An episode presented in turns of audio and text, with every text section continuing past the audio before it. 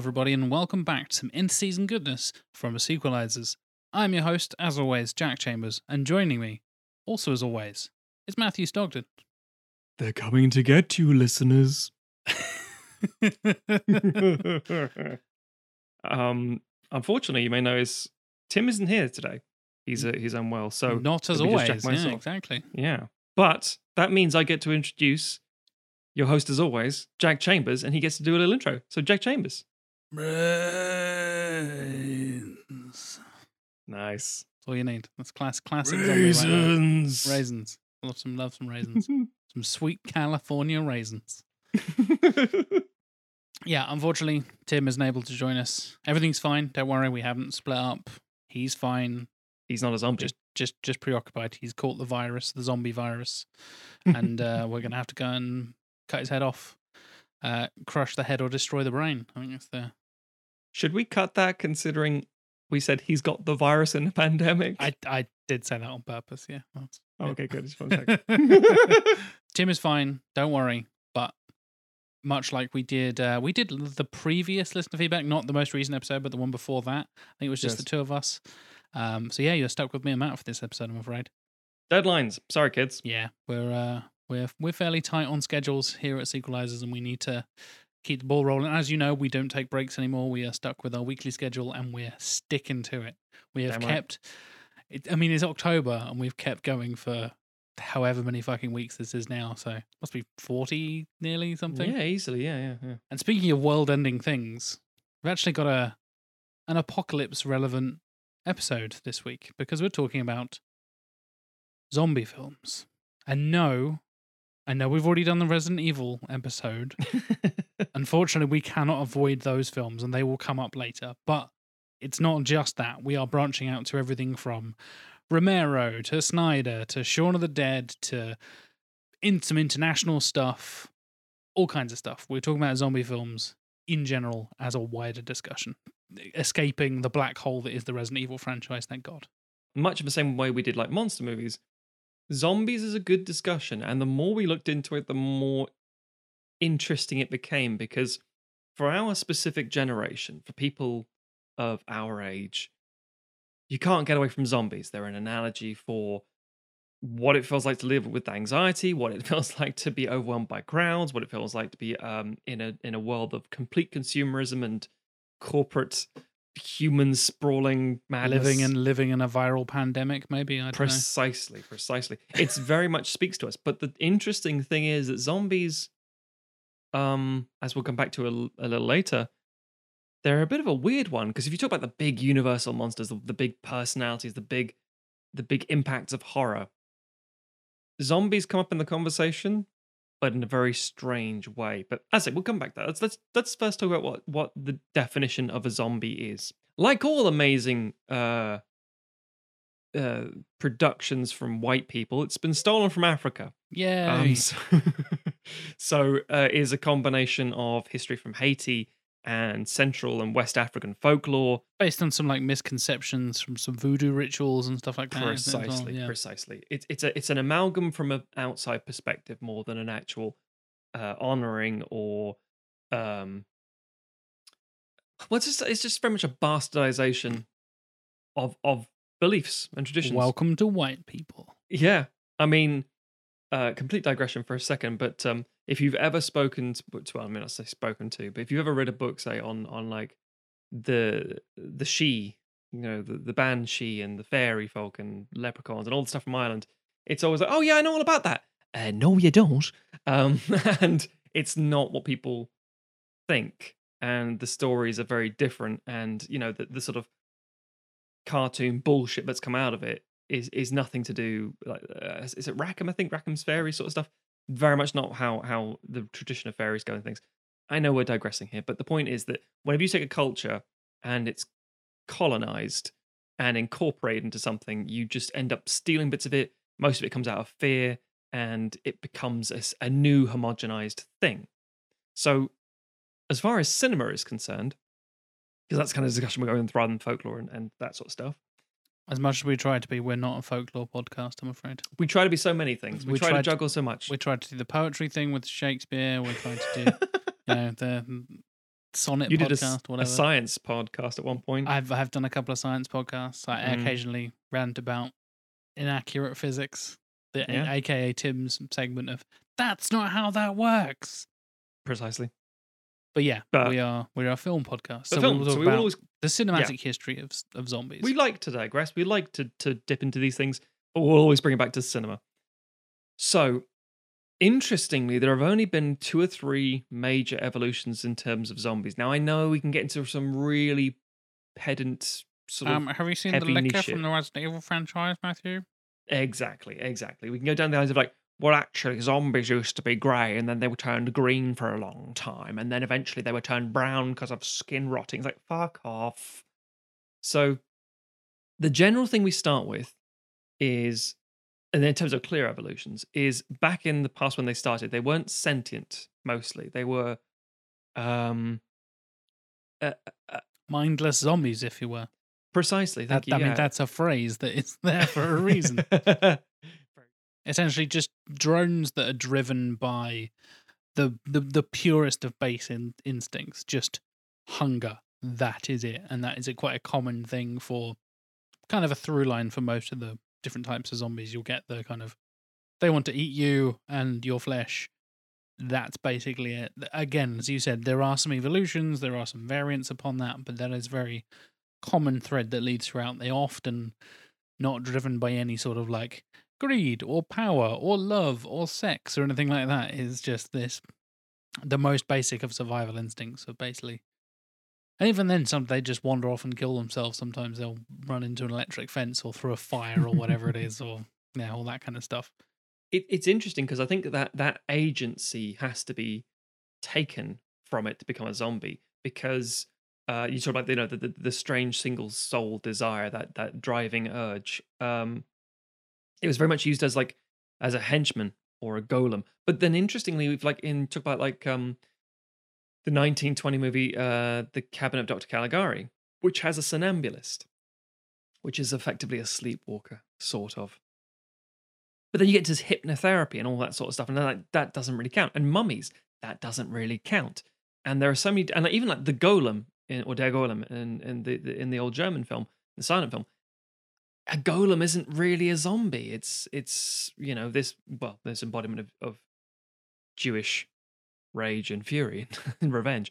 But the point is that it's it's not by definition a zombie now, but it might have been at the time. But it becomes very difficult to say what is the first zombie movie. Most people go with what zombie in the title. So, for example, you got early examples like um, uh, in 1932, you got White Zombie and I Walk Not with the a Zombie. in, the film. No, I hasten to no. I wish White Zombie the band around in 1932. That would have been mad. that, that we know of. So that evolved into the Romero era, which is the zombie horde, which is literally the, the reanimated corpse, the the shambling, ah, very simple function, murderous intent, but also shambling. The shambling bit is very crucial here because again, if you reanimate a body, it is slow. Rigor mortis has set in. It is stiff.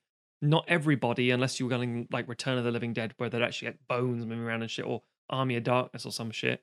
Um, it's it's the, the Romero rules, shall we say, like a better word, ruled for a very long period of time. They they became the norm, and then that changed in the two thousands with what can only be described as the running zombie. the runners. yeah, exactly. Yeah, And there's become a thing in pop culture in general when you get various things, and surprise, surprise, I'm going to spin off into video games for a second. no, yeah, But you get games that try to distinguish themselves from being zombie films, like The Last of Us, for example, is not a zombie film. uh, Sorry, a zombie game, but but but it kind of is. It's just a different way of making because they're they're mindless, you know, runners, and the the clickers are kind of these dr- driven purely by hunger, kind of yeah, monstrous beasts, essentially, like you said, these shambling creatures but that's a completely different variant on that. And they often, I think it's become quite common in the last, again, skipping forward another decade in like the 2010s, is like we'd gotten to the point of oversaturation where they wanted to distinguish themselves again. Like, okay, we've Mm. done, Mm. we've had the Romero type zombies, and the literally people just call them like Romero types. Like George Romero defined that Very much creature so. much that it became the, the just the pure descriptor for zombies for decades. And oh, then and if there are any like purists out there, we know there are probably earlier examples of the exact same thing. But as far as the mainstream is concerned, and let's face it, you know, yes, you may have been the first one there, but if you're not the first one to sell it big, you become a footnote of history. So sorry, Jack. Exactly, yeah. And you get a lot of people then going forward, as you said, you get the runners and stuff in the in the two thousands. They're like, oh no, we're doing something different. This isn't a zombie film. It's about viral infection and all this kind of stuff, which we'll get to later on, of course. Yes. And then again, you get that in the in the twenty tens with the oversaturation of both of those things. You've got runners, you've got shamblers, you've got Mm. I mean, not to go into TV, but like things like The Walking Dead. The Walking Dead was Yes, the yeah. biggest show in America for years. It like took Which over. so fucking crazy. it took over the the pop culture world for like a Mm. decade, basically. And it, it's I think I think personally it comes down to the second it's parodied too much. So for example, the zombie henchman, like the whole yes master, ah," walking off and stumbling and glassy white eyes kind of shit. Once it was in like Plan Nine from outer space, you're like, oh no, oh no, this isn't this isn't scary anymore. This is stupid. So you get the Romero, it's like, oh that's vicious, that's visceral, ugh. and then you get to the '90s and you're like, you can just run around the fuckers. They're not threatening. Donk, done. It's comedy now. yeah, And then it's like, what are they infected with? Rage. That's what they're infected with. And you see them running and screaming. It's like, now it's terrifying again. Now it's a mad, crawling animal human. And now you're scared again. And it's just a case of the audience needing that very slight evolution. But that's interesting to me because if you think about fucking just Dracula, yes, okay, vampires alone have had, you know, various iterations and the very things that are very, very, you know, vampire lore is very specific. But there are so many different interpretations within a very small period of time, whereas zombies only have a handful. You know, you get, I mean, the one that I have not included in there maybe be the smart zombie. Um, or the Mhm. evolved zombie that's been, you know, experimented onto another animal, but then it becomes like another creature. So it's like it's hard to define it as the same you get thing. zombie dogs and stuff like that, don't you? Exactly. But then does that equally, you know, if you were to say to the average cinema goer, oh, describe a zombie for me, somebody start dragging one leg behind them and going, oh, brains. And that's fine. That's not necessarily wrong because that's what the answer is. But yes, let's let's let's make it a little bit personal for a second. Let's talk about our own our own personal memories because it's actually quite difficult because Mm. as we'll come to later when we do a bit of a timeline here for the history of stuff. But we, we've done a brief one, but we'll go through a quite in depth one. We were very much born into, especially in, uh, yeah, in Britain, and us as video gamers and TV fans and shit, and film fans, born into a world of zombie revival. So for me personally, trying to come up with my memories the first time I saw a zombie thing, film or otherwise, is actually really, really fucking difficult. Do you want to know what mine is? Yeah, yeah, if you've got it, yeah. It's it's that moment in the first Resident Evil game where that zombie turns around, Turns around, yeah. and I was like, Hope this "What isn't Chris's the blood. fuck is this? Oh my god!" And I absolutely shit myself. I think that was the first time I ever saw a zombie, and again, not even on on screen in terms of cinema or TV. It's in a Mm. fucking video game, which is referencing and regularly parodying all the other stuff. And welcome to Jack's life of growing up in the '90s and early 2000s of experiencing stuff through parodies before I experience, or in some terms, never experience the original version. Ah, this, this, this is my life. Yeah, the, the life of a millennial absorbing pop culture, and even things like The Simpsons, for example. Like they they address zombies quite a few times on the um, uh, what are they called? Treehouse of Horror. Treehouse of Horror. Thank you. you literally put an Instagram story about that this morning. I did, yeah. Um, so yeah, one of my all-time favorite Treehouse of Horror episodes is the the zombie, like the zombies take a dial Z for zombie, I think it's called, Sure. And all these different characters from the Simpsons lore rise from the grave, and the Simpsons have to go through and basically try and escape and fight them off, and Homer's shooting them all with a shotgun out of nowhere. I can't remember quite the setup, but like the um Zombie attack. They're escaping by the car. That's all you need to know. Yeah, pretty much. And Homer is just like killing all these neighbors and stuff. And, and Flanders goes, Hey, neighbor, mind if I chew on your ear? and Homer just blows him away. oh my god, you killed Zombie Flanders. He, he was a zombie? Like, That's the darkest bit. Is the whole like, Yeah. oh, I just wanted to I shoot. just, I Flanders. just want, that's an excuse to kill Flanders. And then some of the most quotable bits are like, um, I can't remember what he says to Shakespeare, but it's like, "Go die, Shakespeare. Eat lead, Einstein." And he's like taking out all the Mm-hmm. history's greatest minds in the in the school with a shotgun.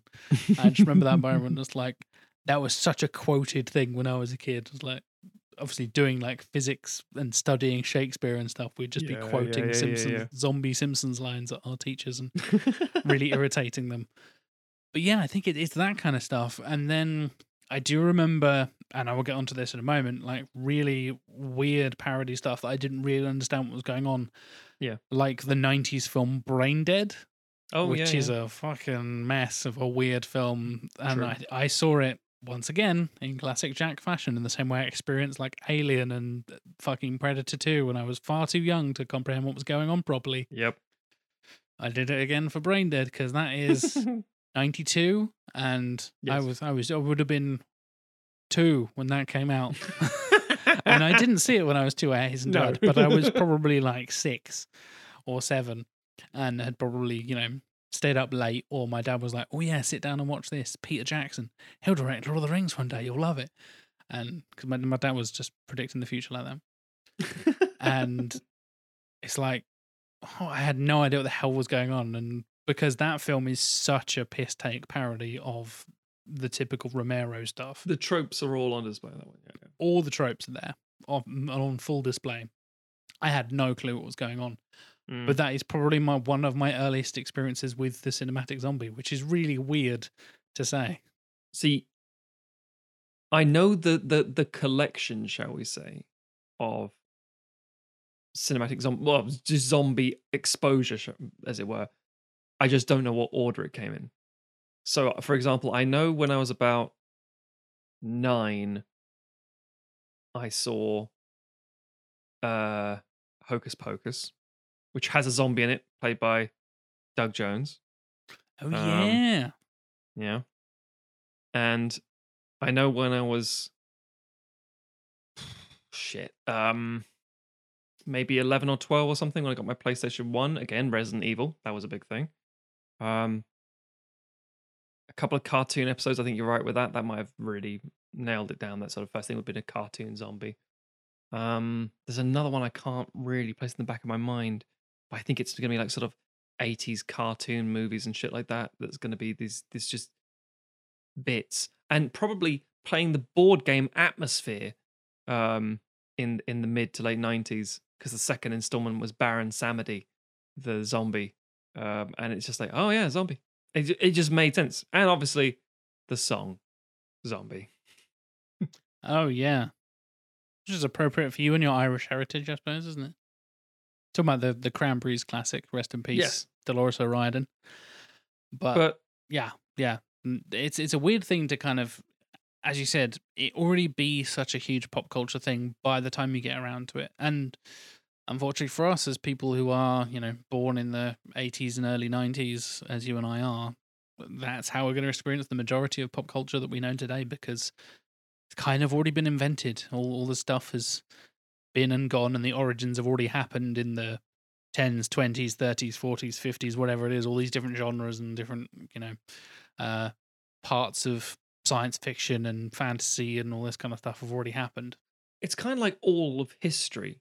It's all there for you to learn. It's all available in books and the internet etc etc um the difference is what you're shown by your friends family and teachers and such and what you actually seek out so you're given the in, in british schools at least you're given the overviews of like okay egyptians greeks romans vikings done what about other stuff no no no no no no no all you need to know is that Spain and France were very bad at colonialism, and we ended slavery. it's like, um, did we do we need to learn anything else? No. Oh, uh, oh, sorry. Yeah, World War One, World War Two. There we go. Problem solved. And only when you're older, you start absorbing more stuff. And I think it's the same thing with with cinema and everything else. It's who's showing you these things, who's introducing it to you. If, are you the kind of person who's got, like, say, like Jack, for example, a family member who has a very distinct love of a certain type of movie that wants you to see them, or alternatively, you're just discovering shit on your own randomly and going, the fuck is this? And you find out you either hate it or love it or whatever the hell ever. Um, I think it's also quite interesting to point out that I think because I know we have very young listeners as well. Not being condescending to you guys, sorry, but like say like in their teens, for example, and it's like I wonder how. Because again, you- you're talking about Walking Dead, for example. That's going to be like one of the biggest things, comics and and and and TV in that capacity, and memes and shit, and just in the vernacular, the, the, the just That could just very easily be somebody's first exposure to zom- the concept of zombies these days. yeah, because you will walk past any you know toy store or somewhere that sells DVDs or just browsing on Amazon or whatever it is, and you will see, hey, it's Daryl from The Walking Dead or whatever. Or you hear that AMC's Walking Dead. like that was so unavoidable for so many years. Thankfully, it's kind of died off now, and you know Mm. the comics finished and the show is coming to a close. I think soon. It's ish, dying a slow whatever. death to, to not do a bit of wordplay there. I, but I gave up long, yeah. long ago. But yeah, it, it, it's a weird thing to think that that will be some of our younger listeners and younger people's first exposure to zombies. If they're know, Yeah, five, yeah. six, seven, ten years younger than you and I, it's going to be the first exposure to that thing and have. I don't like The Walking Dead is a very obviously it's very Romero style. It is Mm, very kind mm. of True.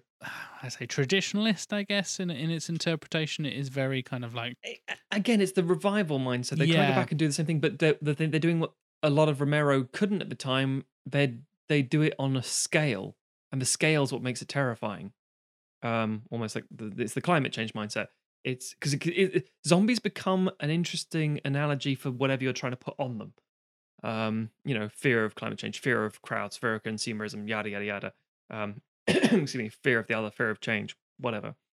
But while Romero had a mall full of zombies, or uh, in later films, a town full of zombies, it doesn't really feel doesn't feel very big. Whereas all of Atlanta and let's face it, all of America falling to zombies always looks and feels terrifying, especially in a TV series and the you know the fear of it all. So yeah, let's let's let's break down the, the bit of this history because we keep refer- break it down referring for to me, it. Let's- Matthew. Break it Oh, let's do it. We're not going to go over the earlier stuff too much, the 30s, 40s, etc., because it is quite vague. Um, and again, I think there are a lot of puritanical, very purist mindsets which will say, "Oh no, no, no, no, no, no, that's that's not a zombie film. Oh, that's definitely a zombie film. That's the first one. Well, that's the real first one." It's like trying to find, you know, the first authentic pizza joint in New York kind of thing. It's like, well, don't believe any of it.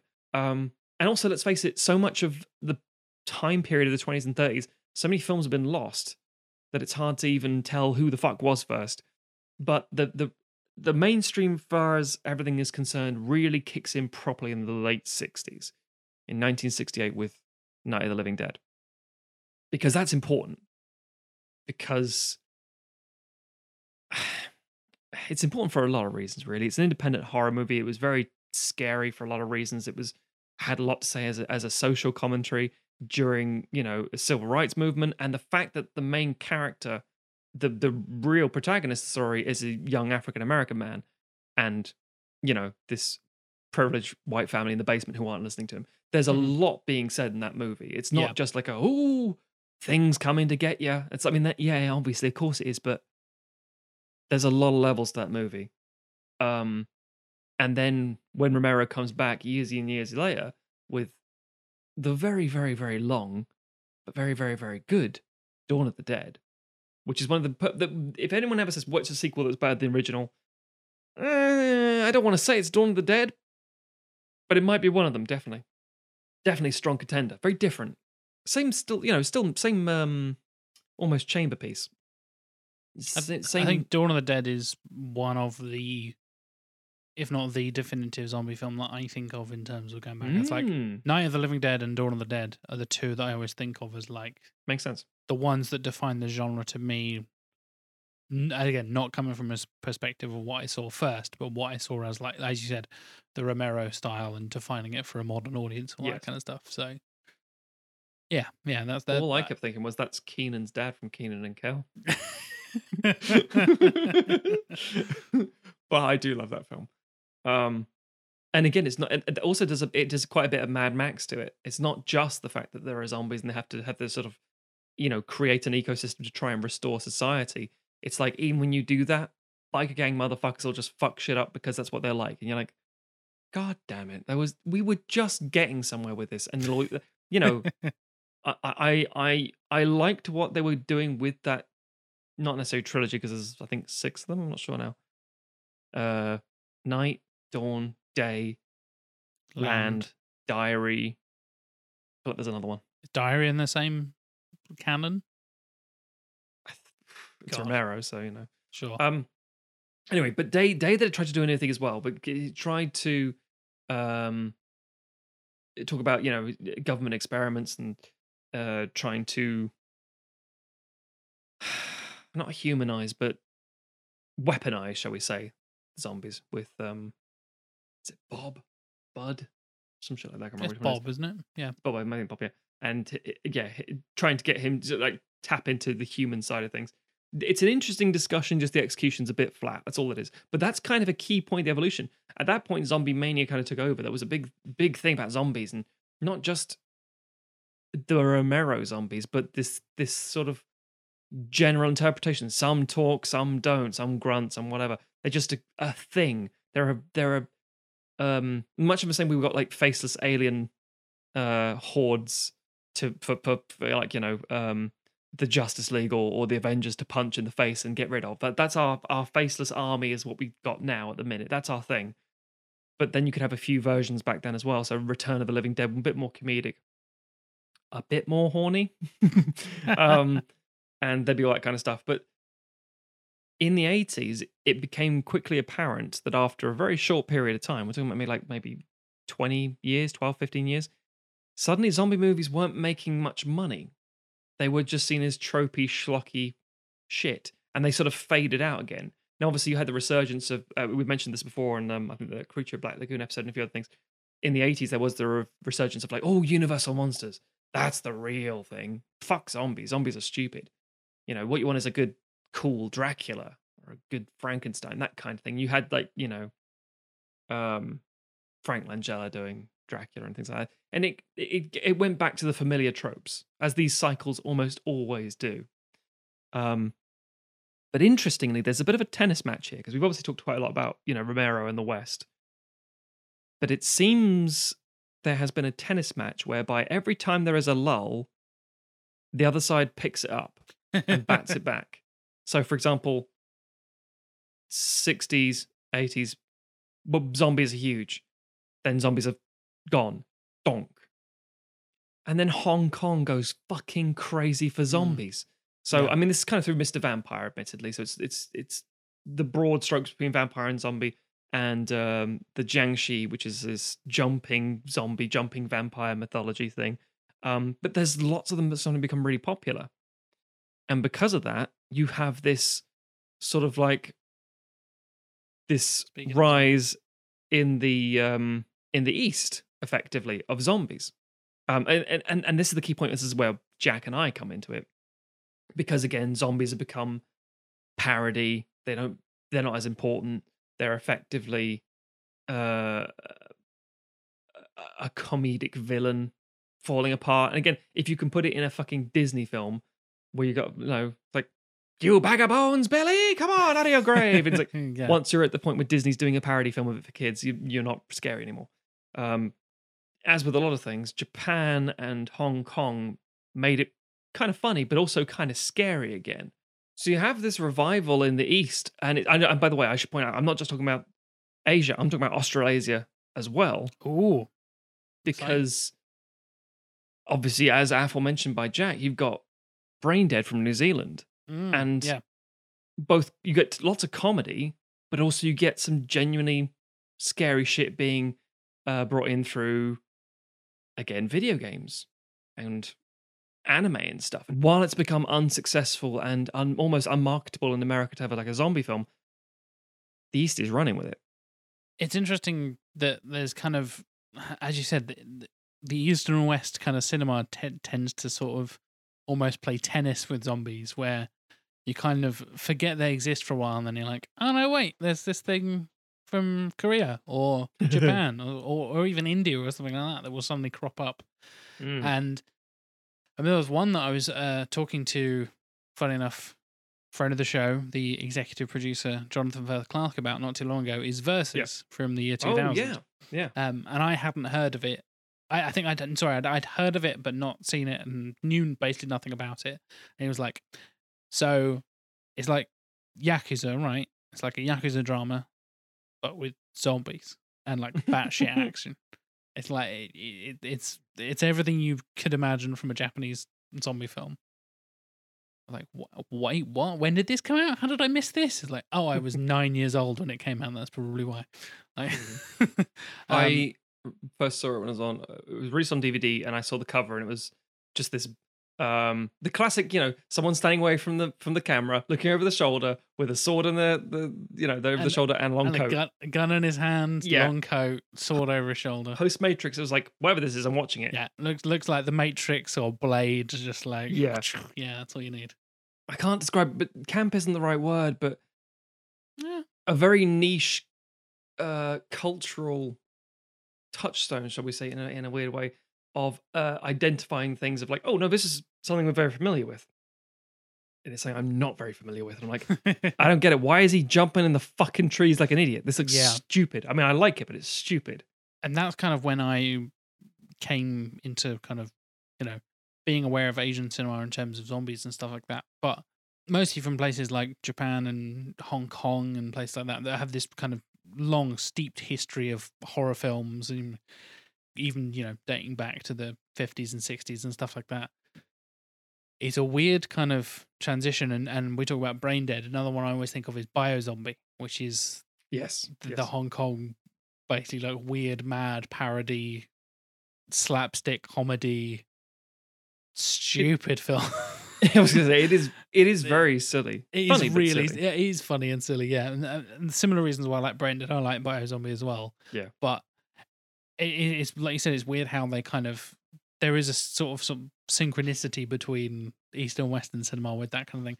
I think there are for other genres as well, but Mhm. because zombies really seem to come in and out of trend in a particular cycle very much so. more so than anything else I can think of. I, I feel like you know, you and I obviously we talked about our our favorite genre in Mhm. listener feedback, which is science fiction, and correct science fiction does go through cycles, different trends. Sometimes you go through the more fantastical stuff. Sometimes, oh, everybody's into hard sci-fi. Let's do a bit of hard sci-fi for a decade or whatever it is.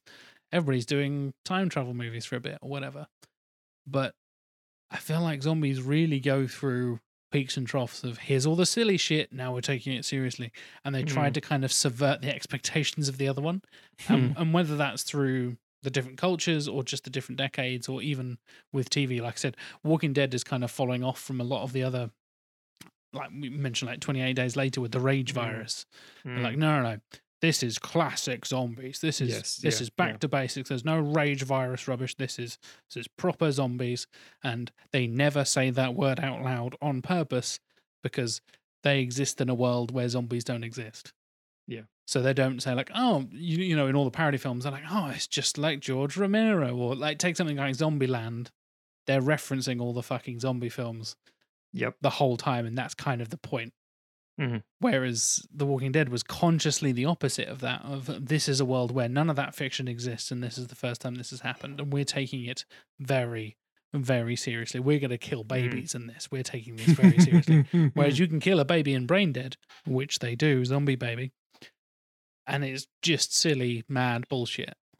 And it's interesting seeing the kind of like there seems to be very two very different sides to to zombie films. You either go for the the parody comedy stuff or go for a more serious thing, or even then go for whether that's Asian or Western. They both seem to be on that cycle in, in a similar kind of scale.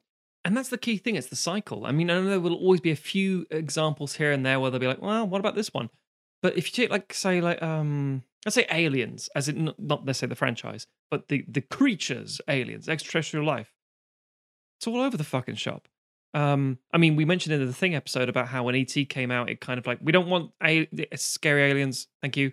Aliens have to be our friends now. They're all nice, and then they're like, you know, a wave of aliens are our friends or whatever and they went back to no they're things to be feared blah blah blah um but it, it it's it doesn't go as as almost clean cut as this which is actually what's weird about it it's almost like someone has actively gone back and made it a very neat timeline you're like that doesn't usually happen. Um, and the 90s is an interesting one because you get the wave of, of comedy and you know off the back of like 80s schlock silly tales from the crypt shit right? And then the 90s are like oh no no no no i remember it being a certain way. We don't want to be too visceral with it. We want to make like more fun for teens and kids. So you end up with like i say like bio zombie and brain dead and things. And then in britain you get know there's a tv for a second we're going to make a very slight digression but it's important spaced now when spaced came out in 1999 i was 15 and it was fucking great still good still good I think I saw it when I was about 15 and I fucking Mm. loved it as well. It's it's a good age to watch it. But there was one episode that really stood out, and that was the zombie episode, the sort of Resident Evil style inspired zombie episode. Um, the whole show obviously isn't like that. It's just about you know these Gen Xers who are just a bit lost and don't know what to do because they're a sort of lost generation, and I I, I get that, empathize entirely.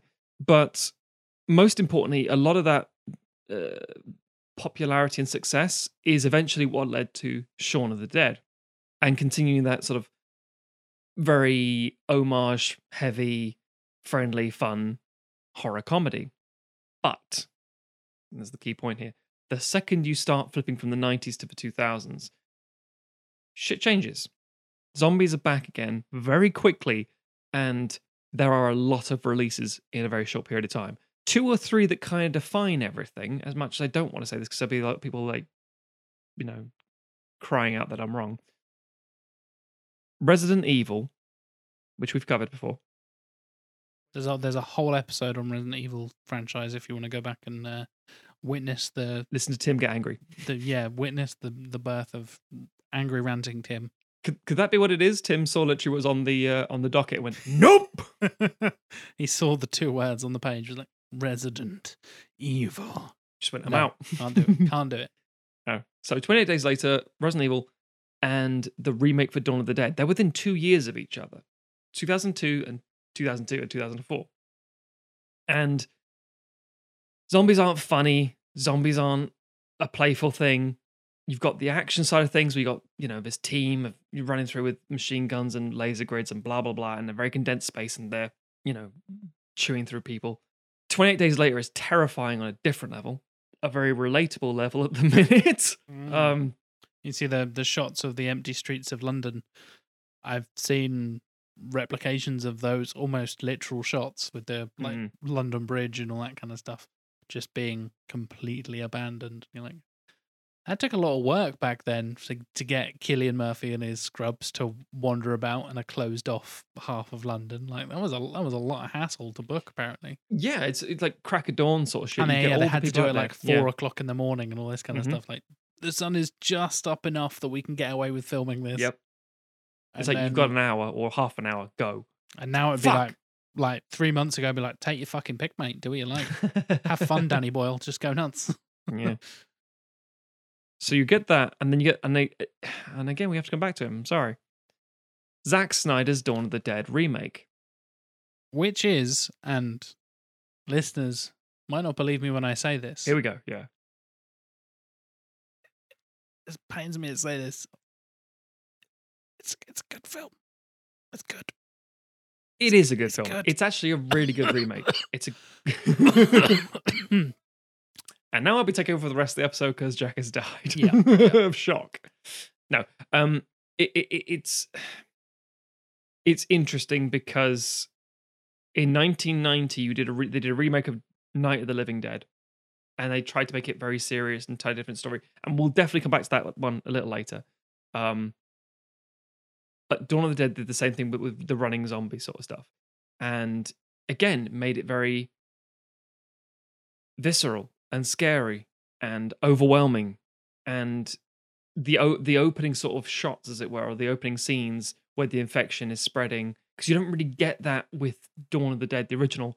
They just sort of rock up at the um at the mall. It's it's very much in the fallout, in the fray, in the madness of it all. But to see, you know, this nurse who then um her kid turns and stuff and ripping through but it's just it's it's it's not what one expects and that's what a remake sometimes needs to do is do the unexpected before it becomes very familiar and works the tropes in different ways anyway um that changed the landscape and zombies could be scary again. Um, and again, that gave rise to a ton of zombie films until The Walking Dead. Once you are getting a show that is airing weekly that your aunt watches and likes Daryl on, Oh God. and you're like, wait, why are you watching the zombie show? I don't, wait, wait, why are you why are you fucking into this show? Like, Yeah. Oh, it's good. It's not just about zombies though; it's about people. And I know that's what the selling point was, and it's like that's true. That is kind of what the Walking The Walking Dead has kind of hammered that. Mhm. The real monsters are the other humans. Do you ever think about that? Huh? Huh? But you didn't think about that. We'll ignore all the, you know, cannibalistic literal monsters outside, but people are bad. Consumerism's bad, huh? Huh? Again, not wrong. I mean, it's not wrong, but yeah, they kind of that then became the narrative for so many different zombie things of Mhm. like, well, yeah, the, the the real bad guys are the survivors, Mm. and they're worse, even worse than actual flesh eating monsters. And I think that shift is important because Mm. that, as you said, suddenly everyone and their fucking aunt is wearing like I I killed zombies on the back of Daryl's motorbike t-shirts and all this kind of stuff. Notice we keep saying Daryl because he's the one all the mums like. Until he's the only one helping the show, and then nobody really seems to care anymore. yeah, he's he's the for those of you who don't know, Daryl Dixon is not in the comics. He was introduced for the TV show, and as far as I understand, spoilers for The Walking Dead, but I also don't know if this is true, so I don't know if it's a spoiler. He's pretty much the only survivor of the original cast at this point, or the one that's still on the show. I think some of them have left the show, some of them have died. He seems to be about the only one left. I saw the poster for like the final season coming soon. Is Carol a series one? Maybe it's Daryl. Daryl and Carol are basically all that's left. Daryl And- Carol. Daryl and Carol, and I, I hate that that is a thing now. That's like two characters that should have not been around are now like the the Mm. series leads by the end of it. But when that explosion of popularity happened, suddenly everybody cared about zombies. But as you said, Matt, people don't watch that show because of the zombies Mm. and nobody's fucking aunt went and did that and then was like, oh, I fell out watching, you know, Day of the Dead. they didn't go back to the 80s or the 70s or the No, 60s or whatever no. it was and be like, you know what? You, do, what do you want for Christmas, Auntie Tina? Like, um, Tina. that's my real aunt's name. She's never going to listen to it. It's fine. Um, what do you want for Christmas? And you're like, oh, um, I'd like a, I'd like a I Heart Daryl T-shirt and a, and a George Romero box set. Said literally no one ever. no. Like, it didn't feel it didn't really cross over, and as much as it was an exposure for so much of the wider public to that genre and to zombies as a as a thing, it didn't really, you know, affect the rest of the Well, pop culture around it. If that makes sense.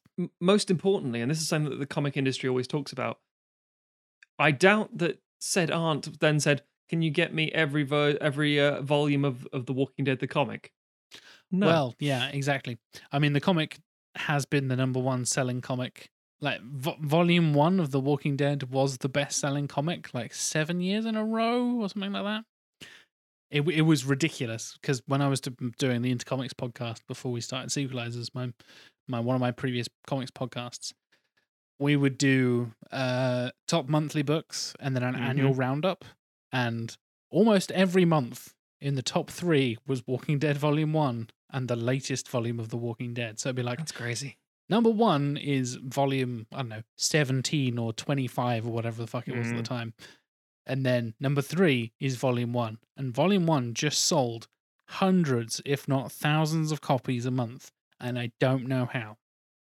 Like, who doesn't own? Who is interested in that and doesn't own it by that point? How are there still three, four, five thousand people buying that thing?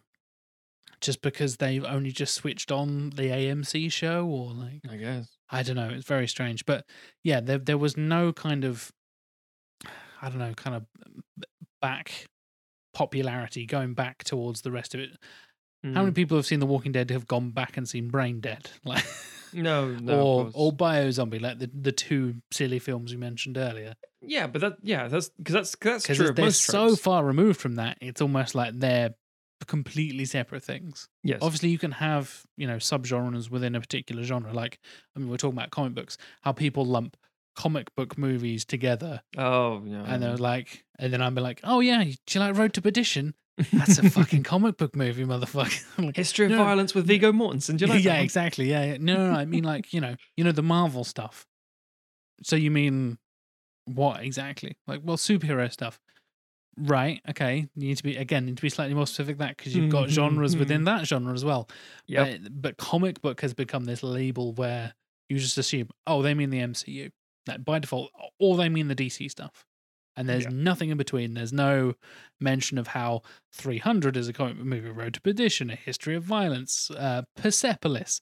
Like all these. Which, admittedly, we should point out in a bit of a not in a gatekeeper way, but, but definitely in a in, in a voice of experience way. At some point in our lives when we were younger, we definitely thought the same way. We definitely would have said, "Oh, a comic book movie," until you realize what a comic book movie could be and is, and also this also counts. yeah, So I, I, yeah. I, I meant it in a way when people use it as a derog- derogatory. no, thing, like- exactly. I know oh, exactly yeah. what you mean. Okay, like the whole the, the Marvel u- universe doesn't count and shouldn't be awarded Oscars because it's No, just a no, co- no, just a comic book movie. Yeah. That that phrase is redundant at this point because they and so many other films have transcended that label. And I think the same is true for zombie films because now you have so Yeah. many different things and so many different interpretations and so many different subgenres and video games and novels and Mm. comics and everything in between. I mean, the, the recent TV show, um, I Zombie, for example, oh yeah, where like com- complete again based on comics, but completely different interpretation of a very intelligent zombie, and Yeah. she's the main character. And you've had stories like that. A, a film we haven't mentioned yet, but one I, I kind of forget exists until we start talking about zombies is Colin. Have you seen that film? Oh, the, the little yeah, yeah, yeah. indie um, film made on a Mhm, mhm. literal shoestring budget of like It's the one everyone 50 talks about when you get into independent movie and filmmaking. They say, "Oh, what about Colin? Was a huge success." Like, yeah, yeah, yeah. I mean, a huge success is yeah, sure. it was made for like fifty quid and made like thousands of pounds. You're like, huh, huh? Um, fun fact: friend of a friend. I know, I know one of the guys who worked on that. Oh. Um, yeah, and I, that's how I kind of discovered it. And Mhm, they were like, "It's the first time a zombie film has been made." Right? Well, oh, well, get this, get this right, get this. You're listening. It's made from the perspective, right? You're listening I'm listening. of the zombie. He's fucking mental. And he's called Colin. It's mad, mate. You- It's unbelievable. You wouldn't you wouldn't believe it. When you watch it, it's like I mean, I very much believe this. this, is, this is the lower I mean, I talked about Primer back in the time travel episode, like this is this is the lowest budget film I've ever seen. Yep. And I've worked on Matt Stogden productions with literally zero budget. Hello. and this is what I don't understand personally as a filmmaker. People tend, tend to go into either horror or comedy as the first thing they want to make, both of which are really fucking difficult. Yeah, do people see that as like the the easy genres to get into? I don't It's get it. I don't get it. Uh, you're totally right though. I think people see, especially comedy, and we're going off on a hell of a tangent here, but and we'll come back to this in a second. sure, sure.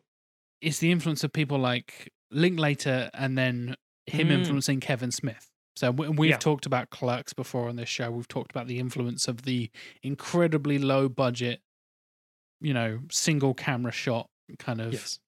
anyone can do it kind of style of filmmaking. And and Slacker by Richard Linklater is what inspired Kevin Smith to be like, does this count as a film?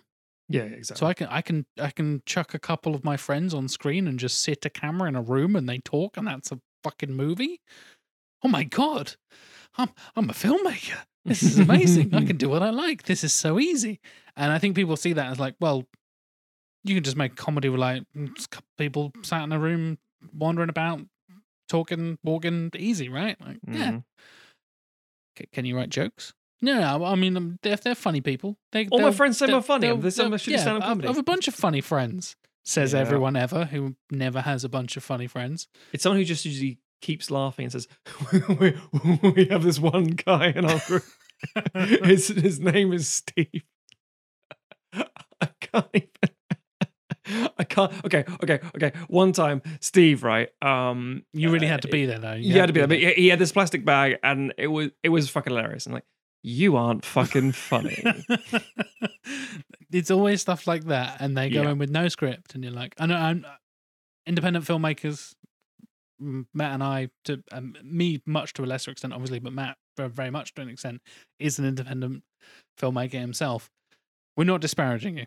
You Nope, do you. salute make, m- m- make your own stuff, tell your own stories, do what you like. But I think the reason people are drawn to those two horror stuff, he seems like you can chuck a bunch of makeup on and you can get It might you've be dre- fun. You've dressed up for Halloween, right? You can just put Yeah. fucking zombie makeup on and just go and be a zombie for like ten minutes, and you got a film. You'll be fine. The Blair Witch Project came out. That looked very easy. People think it's easy to do. Fucking perfect example there as well. I mean, again, we talked about found footage stuff fairly recently. Yeah, like yeah. that gave you the. I've got a camcorder, and now everyone has got a fucking phone in their pocket that is an HD, 2K, 4K, whatever it Yeah, is, kind of thing that you're able to shoot basically professional quality. We we've had actual, you know, was it award winning? I can't remember what film it was that was shot on iPhones fairly recently that came out. Soderbergh's been doing a few of them, so they're definitely out. Yeah. Uh, I've done a web series that's award winning that's been shot on the phone Speaking of which, to prove a um, point almost. But yeah, yeah, the- exactly. yeah. But I think people see, people see that as those as like the easy stepping stones to to making films. You yes, nobody goes in and like you can't just go in straight with and hey again hate to reference again, but like with a superhero film, you Mm, probably don't have the budget unless you're trying to do something like Chronicle, and even then it's lots of special effects and blah blah blah. Whereas with a lot of horror stuff, you can do it with in-camera special effects and makeup and stuff that is much much cheaper than doing CGI and or Mm. finding a guy who knows how to use Premiere or Photoshop or whatever it is you're trying to do. Yeah. But This reminds me. Uh, Yeah. Stuart and I watched a film recent. Well, I say recently, several months ago. It's before the pandemic. that but was you know, about nine months ago. yeah. Um, but no, we were watching um a horror film about Nazi zombies that was once a video nasty, and I can't remember what it was called. oh wow. Lake of Zombies or some shit. Um, but it was crap. it's a terrible film. Um, and the zombie makeup was literally just green paint, really shit green paint. So they came out of the water, and the green paint was coming off them already. Fucking awful, like Nice. really, really shitty made film. I can't, annoyingly, I can't remember the people in the Discord and on the on the internet. I'm sure they'll tell me what it was. Anyway, the point is, everyone has a pop at it, and sometimes you get a really successful, surprising release. Other times you get something that is a utter dross. But as I said before, you know, for every time you think this is stupid and going nowhere, and you're like fucking around with your friends, that can be that can be just fun in of itself, just doing that. But every now and again, you'll get someone who actually makes something that's really unique and fun and interesting, and go, "Holy shit, you're good at this! You should do more of this." Going back to the the wave of popularity and things, when it became in the 80s that it was just, oh, let's just make it spoof parody and lots of sex, very very hornball sort of shit. Um, the difference, which is very weird in the 2010s, was it started because of this oversaturation, because of The Walking Dead, etc. Zombies were in everything. Everything was a zombie game. Uh, Left 4 Dead was a zombie thing. Mm. Resident Evil was coming back. It was all everything was all zombies all the time. Um, uh, Call of Duty had a zombie mode in every single game, which is a strange, weird thing to include in a World War II or modern warfare game. But it's like everyone expects the zombies games. I was like, oh, okay, fine. Just it's a horde mode. It's just things that keep on going. But zombies are fun, so fuck it. And then stories changed in the 2010s to zombies who could be our friends, zombies who could be our allies, zombies who could be our love interests um, maybe off the back of Twilight. Who knows? So rather than the 80s, that sort of grubby Porky's style lechery or whatever, it was more a genuine, heartfelt story like um, uh, Life After Beth or Warm Bodies or, or, or I Zombie, as you as you mentioned. And taking that Romeo and Juliet polar opposites being attracted is it's an odd way to go. It's interesting, but it's kind of odd. Um, but it, but it's a way that effectively kills off a lot of that fear by by domesticating the monster, you know, making them misunderstood. This is, of course, turned its head quite significantly by the East in 2016, 2017, and so on and so forth. Um, and to be fair, up to this day, um, in 2017, Japan released a film called uh, One Cut of the Dead. I don't remember the exact numbers, but I'm I'm pretty sure it was a record-breaking disparity between its its budget and box office in that it was a huge success. 2016, however, saw the release of South Korea's Train to Busan, along with the animated accompaniment sort of accompanying piece called Seoul Station. And I fucking love that film, but we'll come back to that later. But while there have been zombie stories from all over the world, Train to Busan is almost always introduced with a fascinating little caveat. It's the first South Korean zombie film. And, and and that that that sentence doesn't Oh make right, so sense. it's like a it's like a remake of one from the eighties, right? Like there must be like yeah, obviously that's the that's the what? no, no, exactly. It's like no. It's like oh, well, you mean the first one they've done like you know in twenty years? No, no, it's the first. Now, there are, I think, two or three very low budget, small independent movies that have a sort of zombie esque element to them. Back to that sort of glassy, white eyed henchman, sentient golem kind of thing from the 30s. But this is their first big major production, like, uh, you know, blockbuster film. And it's like, that, and, and, and again, that, that, that, that, that, um, that logic feels nonsense because, like, how can you just wade into this in 2016 when there is almost what 80 years of these kind of movies and a, a very solid 60 years of these movies where these tropes have been run to the ground how can you bring anything new to it and i think the truth is much like the whole nature of an independent cinema or independent filmmaker coming to something fresh you're like because it is fresh because it is new to us and because we are trying certified fresh, them. if you will. Rotten Tomatoes joke there for you listeners. I approved of it. Um, but yeah, Train to Busan, which then gave rise to Rampant and hashtag Alive, and I think it's The Kingdom, which is the Netflix TV series. So they're doing, and, and to an extent, The Wailing, kind of. Um, but South Korea is now going zombie heavy. They're like, this is, we've got it now. This is our renaissance. We're now doing zombie films. Um, Why didn't so somebody tell us about this forty years ago? This is amazing. yeah, once we've just sort of dropped off, we're like, oh my god, we're done with Resident Evil and all the various bits and pieces. We can't do any more of these things. You know, South Korea says, we've just found this box that says zombies. We've gone through it. Turns out these things are really cool. I'm gonna I'm gonna leave this one to Jack to read out because I did some research on this and I said to myself very much out loud in Jack manner, fuck off. Because I thought that can't be right. Well, Matt hinted at earlier that the highest grossing horror films, the top 50 only features five zombie films. Unbelievable. You would think it would be a, considering how, again, how oversaturated we are these days, it would be a higher percentage of the top 50. But turns out zombie films, as low budget as they often are, often don't gross the highest amounts either. Mm. However, as we have learned from a previous episode, you just can't kill the Resident Evil franchise. hmm And unfortunately, three of the top five are from that fucking train wreck of a franchise. See, I wonder if it's to do with home media release, the cult mindset of not getting cinematic distribution, and that these things come from smaller production houses, and you don't tend to see this stuff. But yeah, Maybe, yeah. if you're thinking of the lists of what these things might be, other than the three Resident Evil films, I'm, I'm I don't know if you'll get them. I'm I'm not gonna lie.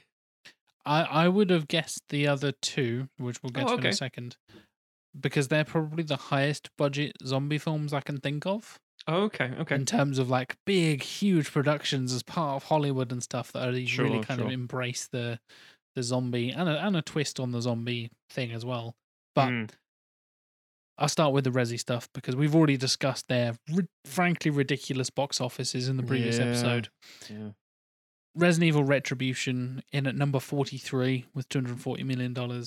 Then jumping up quite way to number 27 with Resident Evil Afterlife, which is $300 million. Mhm. Then a couple of spaces up at number 24 is Resident Evil The Final Chapter, 312 million.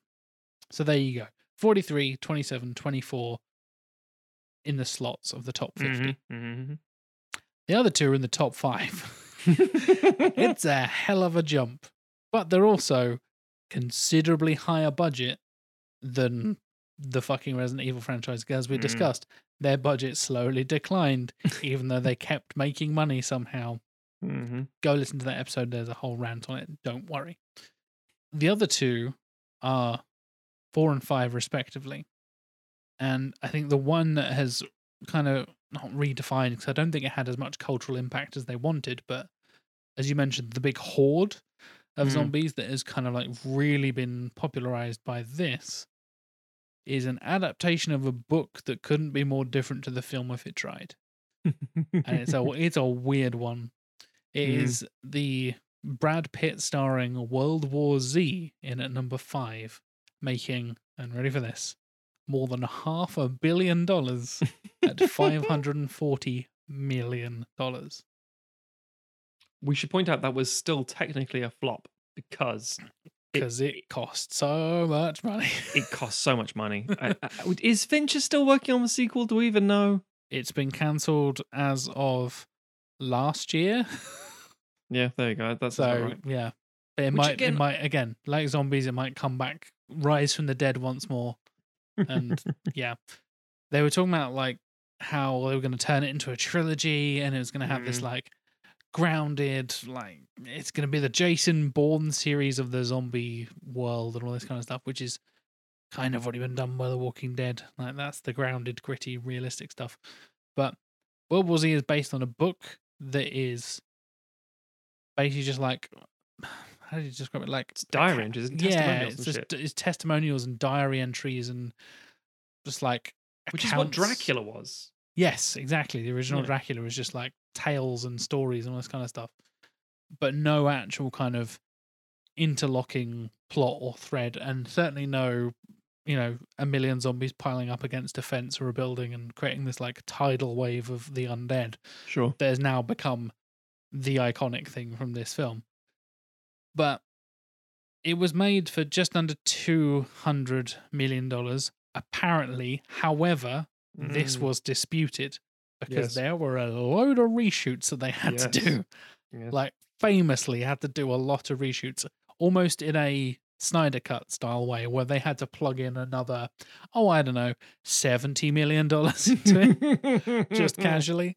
And apparently it was a fucking nightmare. So Yep. it ended up costing closer, maybe even slightly more than a quarter of a billion. So $250 million. dollars. So that 500 again, it's a lot of money, but not the kind of money that they were. And horror doesn't cost a lot most of the time. Exactly. Yeah. Into, um, as we're talking about, there's another zombie film with a budget of literally 50 pounds. You take Colin on one hand and you take World War Z on the other. I'm, Um, I'm going to find the, the proper numbers for One Cut of the Dead for a second. One second. So I know I, I skipped over it earlier, but I, want to now get it. Um, here we go. So uh, One Cut of the Dead is was made for three million yen, which is twenty five thousand dollars. Yeah.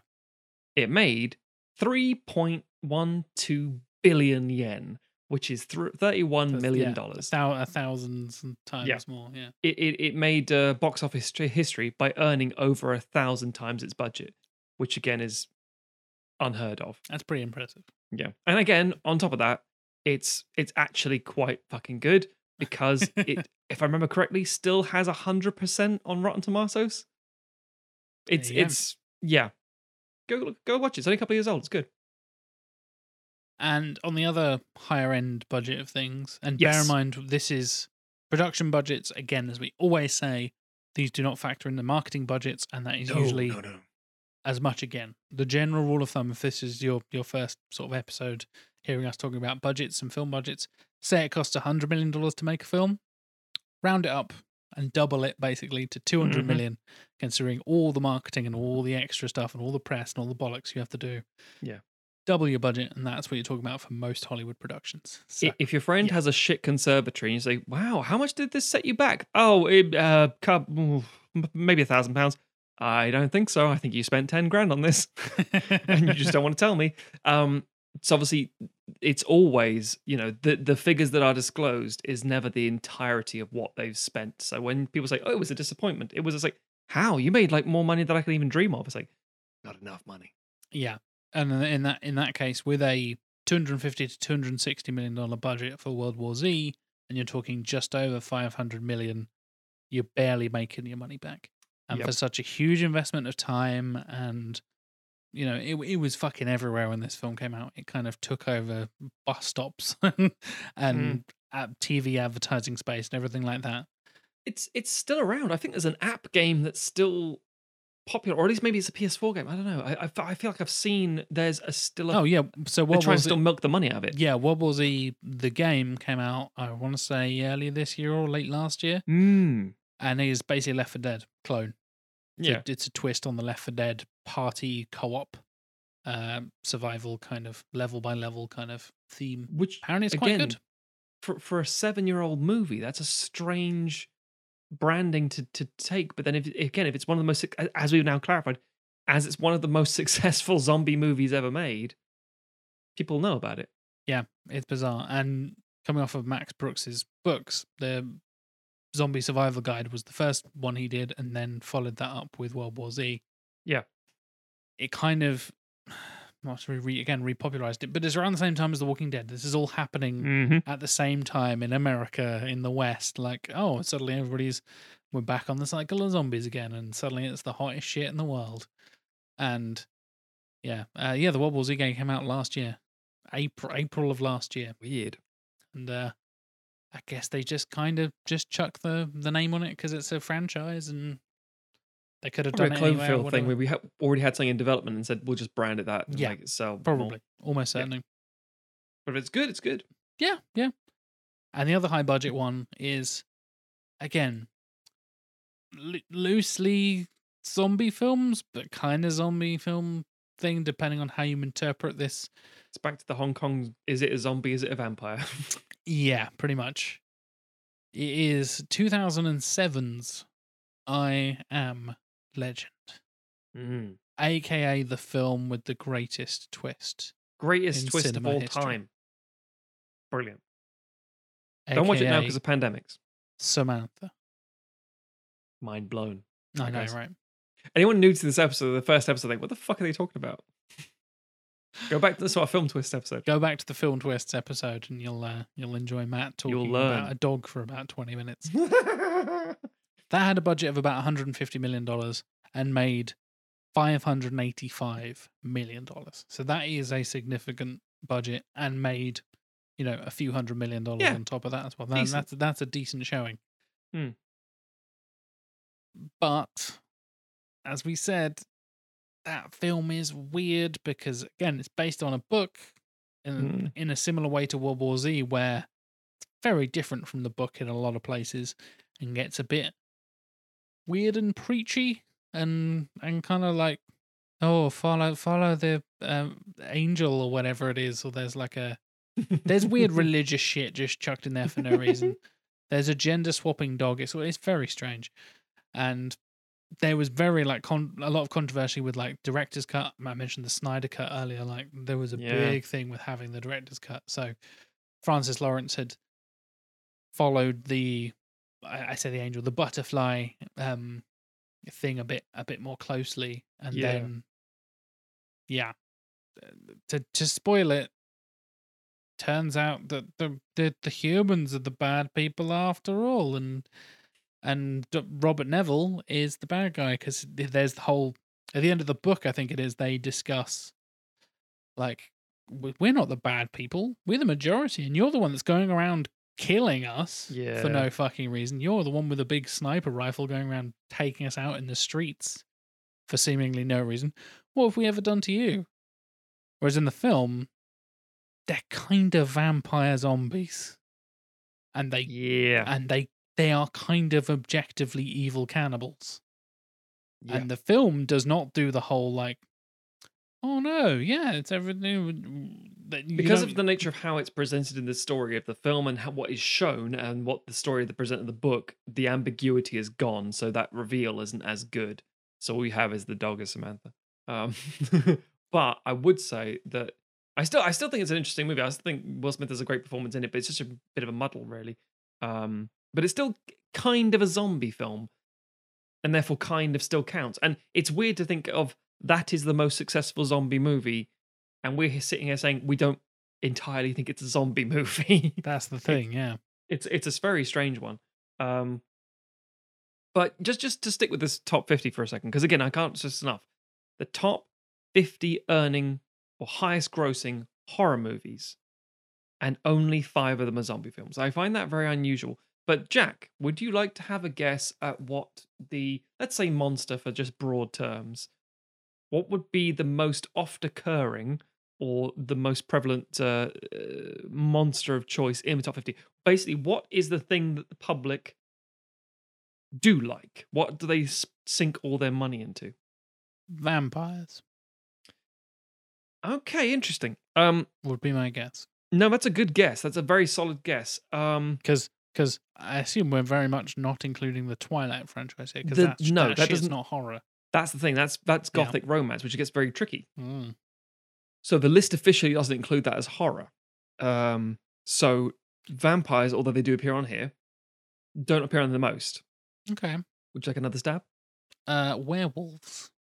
Oh, there's actually not that many werewolf films. If I'm honest. Okay. You Okay. obviously think like Ginger Snaps and Wolfman, and obviously the Wolfman and Werewolf of, uh, in London and stuff like that. American Werewolf in London. But no, overall, not that Teen many. Wolf. All that Teen kind of Wolf. stuff. Classic. True. It's, there's- I mean, at the end of the day, you usually have to think. Let's face it. Most of the biggest, highest budgets and stuff, even when you adjust for inflation, comes down to the last twenty years. yeah. Mostly. Sure. Sure. I'll give you. I'll give you one more guess. Um, I'm trying to think. I'm, I'm see. I'm my mind's kind of stuck on Universal monsters now. No, that's so fair. I think by doing that, you're gonna get it wrong. Thanks. That's fair, but wrong. Thanks for the hint, oh, oh Quizmaster. Um, I uh, will think how many monsters. Yeah, monsters a misnomer. I think that's the problem. Yeah. Um, like slasher films, like the fucking Mm, no. Halloweens and and the. Halloween doesn't make that much money, oddly enough. There's, um, a- even there's like Halloween- thirty of the fuckers. Isn't I know, there? but even like the 2018 one only made like 250 million dollars. I say Ah, only, that's a lot of money, but but you just remember it's because there are rated movies that limits the audience. Are you, are you about to do a Samantha and like get some weird, very specific thing that I was never going to I guess in a mean, million years? probably people might get miffed, but fuck it, why not? Um, monetarily speaking, if you ignore the, if you include Twilight vampires, then yes, it's vampires. Um, but no, um, the answer is ghosts. Fuck. Well, All the paranormal activity stuff. Um, but you did- could argue did the, they make anything with possession. the first couple? I mean, things like not especially, but the things like the Conjuring that came out of Annabelle and other bits and pieces, and the things that gave rise to. Again, did they make money? They made a fucking fortune. Really? Um, each Conjuring movie made three hundred million dollars. Fuck off. It's like Each- the sorry, Evil franchise. Conjuring, The Conjuring, and The Conjuring Two is more than all the Resident Evil films individually. Uh, the me. Nun made three hundred and sixty-five. That's a sort of zombie, uh, sorry, You- uh, ghost possession You sort of what, thing. mate? Yep. Film I've never heard of. Uh, the highest-grossing film, horror film, uh, before it was dethroned by It, which is an alien, um, was The Sixth Sense, which is about ghosts. I would argue that's not a horror film, but I know, sure. I know. It's a very uh, like like all lists, point of contention. Like, does The Ring in all its different versions is that a ghost story or is that a monster story? Is a zombie story? What is that? What is she? yeah, She's a cursed girl. So, yeah. d- d- cur- but she's cursed and a dead child, right? So I guess she's a ghost. Yeah, yeah, but then she Japan- lives in a well and comes loves out. their fucking spirits and ghosts and stuff. So. The yokai shit, exactly. So exactly. mm. Anyway, so there's food for thought for you all there. Really, just that, that zombies don't make as big an impact as I would thought they. Serial killers are quite high, like Hannibal Lecter and stuff, but that's separate. Ne- next interseason, the ghosts episode. Ghost No, episode. I was thinking shit like Ghostbusters, but this is specifically horror movies. It's like yes. how strange. Let Let's not dwell on this too much. Yeah, genre classification is literally, literally bullshit. We just use it because it's a good, you know, uh, uh, uh, language for us to sell shit to you, like this episode. exactly. So let's move away from the history and move away from the box office a little bit. Yeah. and dive a little bit deeper into our brains, Ooh. if you will. Here's a question: Would you say your memories of zombies are stronger in video game form or film form? Mm, Because I think again, our generation, we were exposed to zombies through largely, yes, films and TV, but also video games very strongly, and lots of the fuckers. yeah, probably probably video games originally. Now, when you say zombies, and I think of the films I'm about to mention, I suppose. But Of course, of course. yeah, Resident Evil and um, oh god, what the hell is it called? The arcade game, Oh, House of the Dead. House of the Dead. Thank you. Yeah, the House of the Mhm. Dead games. W- Also famous films by Uwe Boll.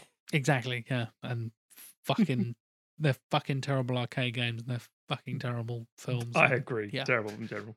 Horrendous. Some of the worst dialogue I've ever heard is in House of the Dead 4, I want to say House of the Dead 3. Where's a giant zombie mother and the main antagonist wants to crawl back in her giant zombie vagina and it's all real weird. He's very specific about it. It's gross.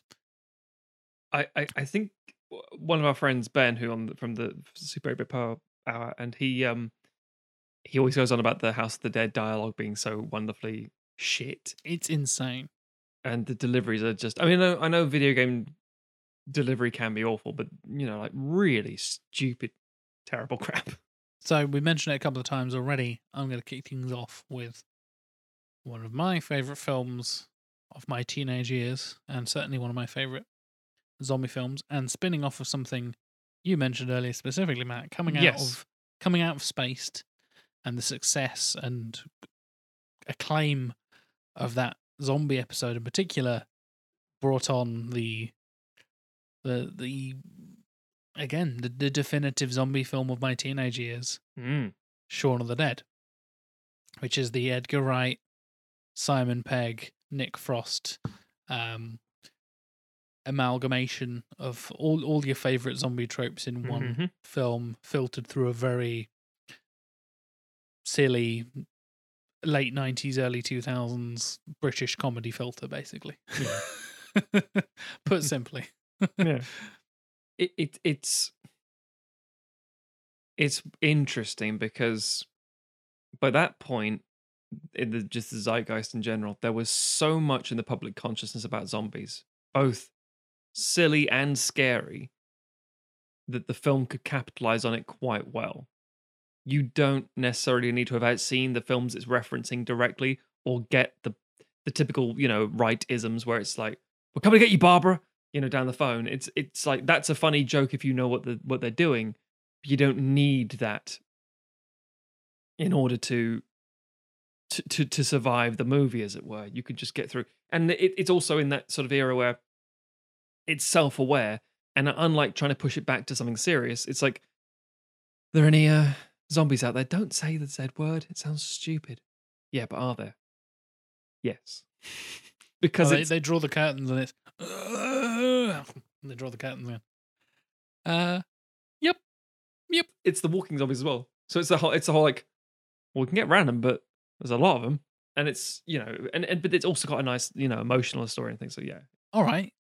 Who died and made you king of the fucking zombies? Like, where's your impression? Uh, no, actually, that is pretty good. Yeah. yeah. yeah, exactly. and they just blend in with a horde of zombies by just stumbling about and making Mhm. silly zombie noises.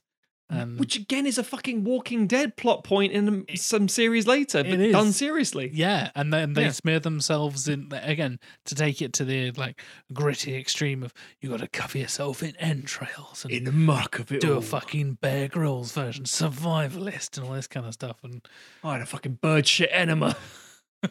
That's how I became a zombie. zombie fair. apocalypse, better drink my own piss. Brilliant. But then they they do all the twists on that where they take. I mean, even the the newscast and the the flicking through the channels at the beginning, they do a brilliant bit where they tell the story of um how the zombie outbreak has happened with Shaun flicking through the different channels yeah. and just being like, "There's the newscaster. There's an interview with this guy." Then is it is it is it Blur? Or is it no? It's Coldplay. It's Cold. It's an Coldplay, yeah. interview with Coldplay. Yeah. And like, "Oh yeah, we just can't believe it. The un- Walking Dead are alive on our streets, and the prey is killed by the predator."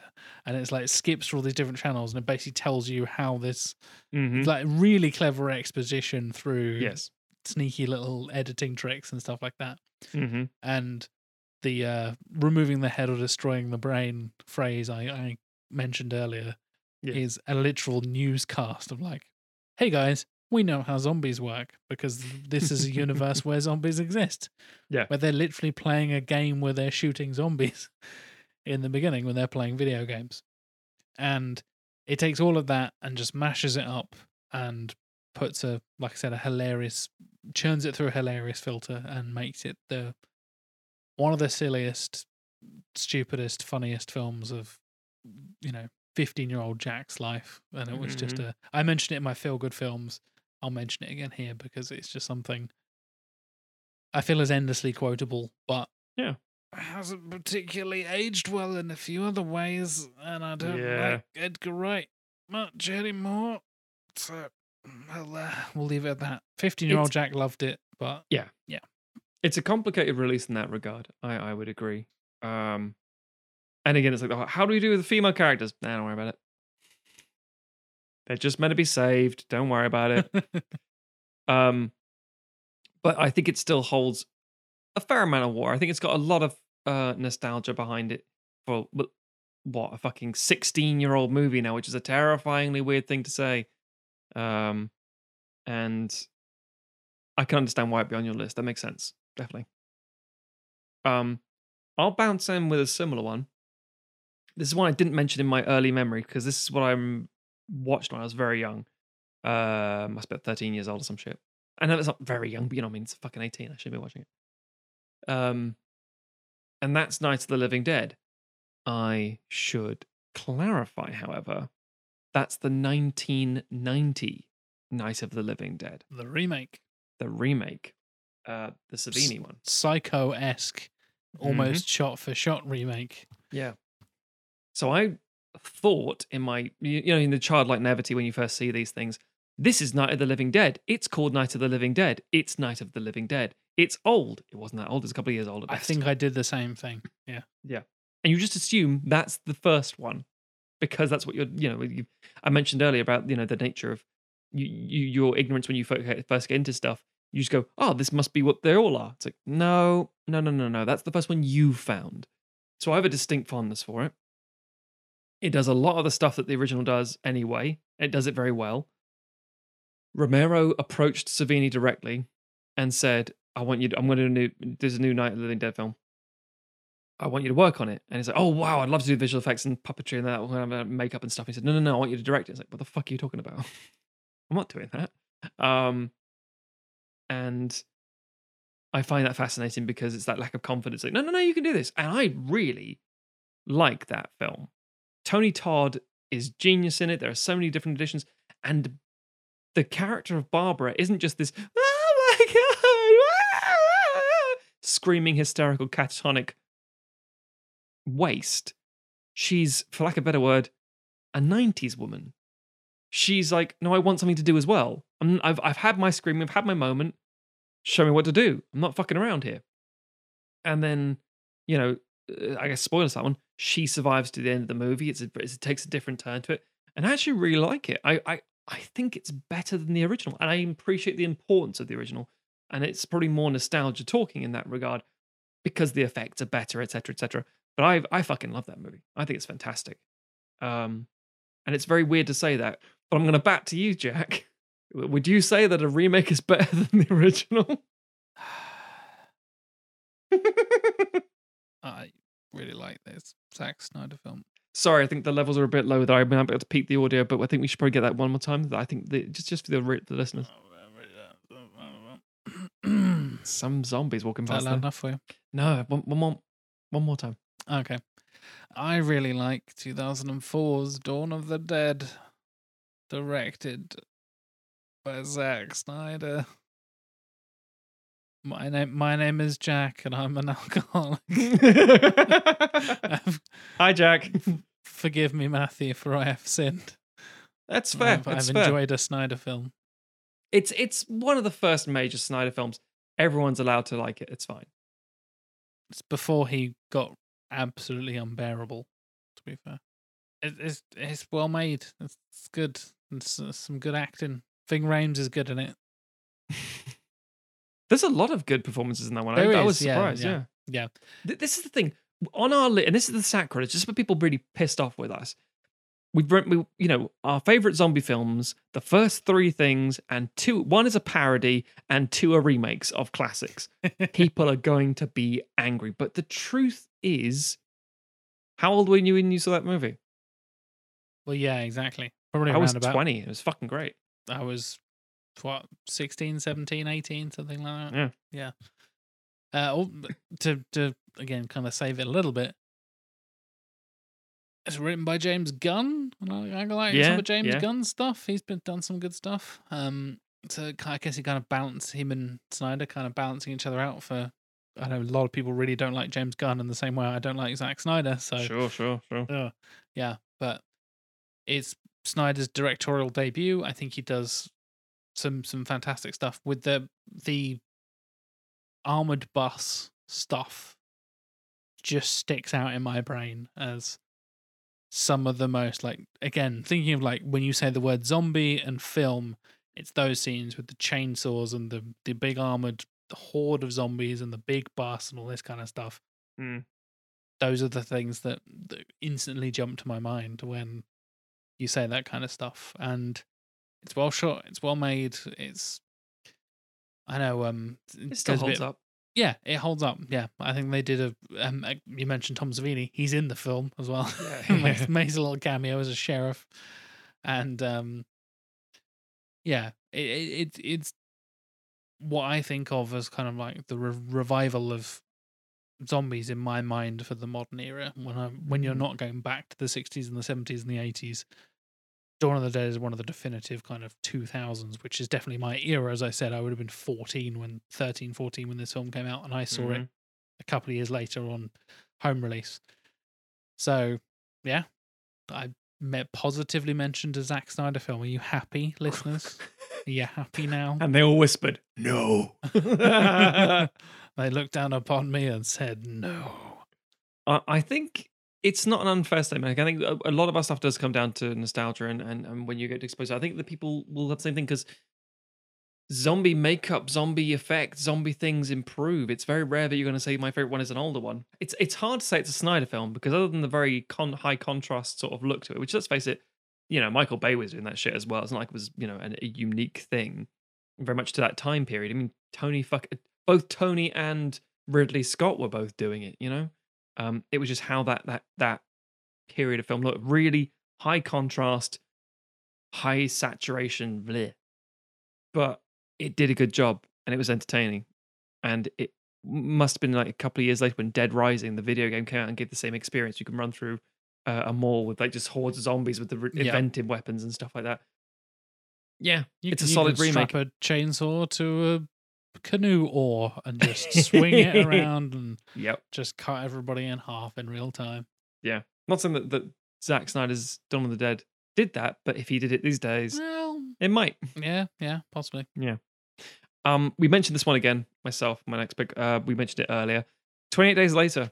I loved that movie. I like Danny Boyle Ah. in general. I think he's fantastic. But it was the fact that it was, again, it made it scary because it was so.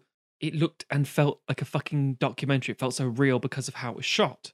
Being shot on these obviously digital cameras. It's so grainy. It was very.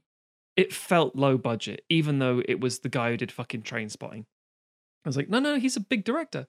It's like, yeah, who who are the stars of this movie? Obviously, the individuals in this movie have gone on to be in huge things.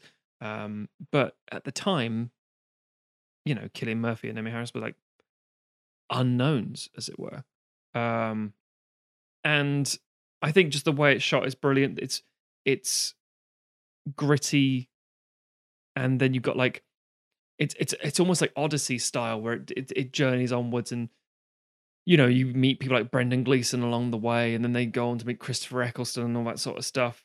Um, it's it's just a very of its time film. I don't know what it'd be like now. I don't know if you were like saying again, say like those listeners who are very very young in in our in our listening audience. It's like, have you seen Twenty Eight Days Later? No, I've heard things. Um, and they go watch it and say, eh, it's fine.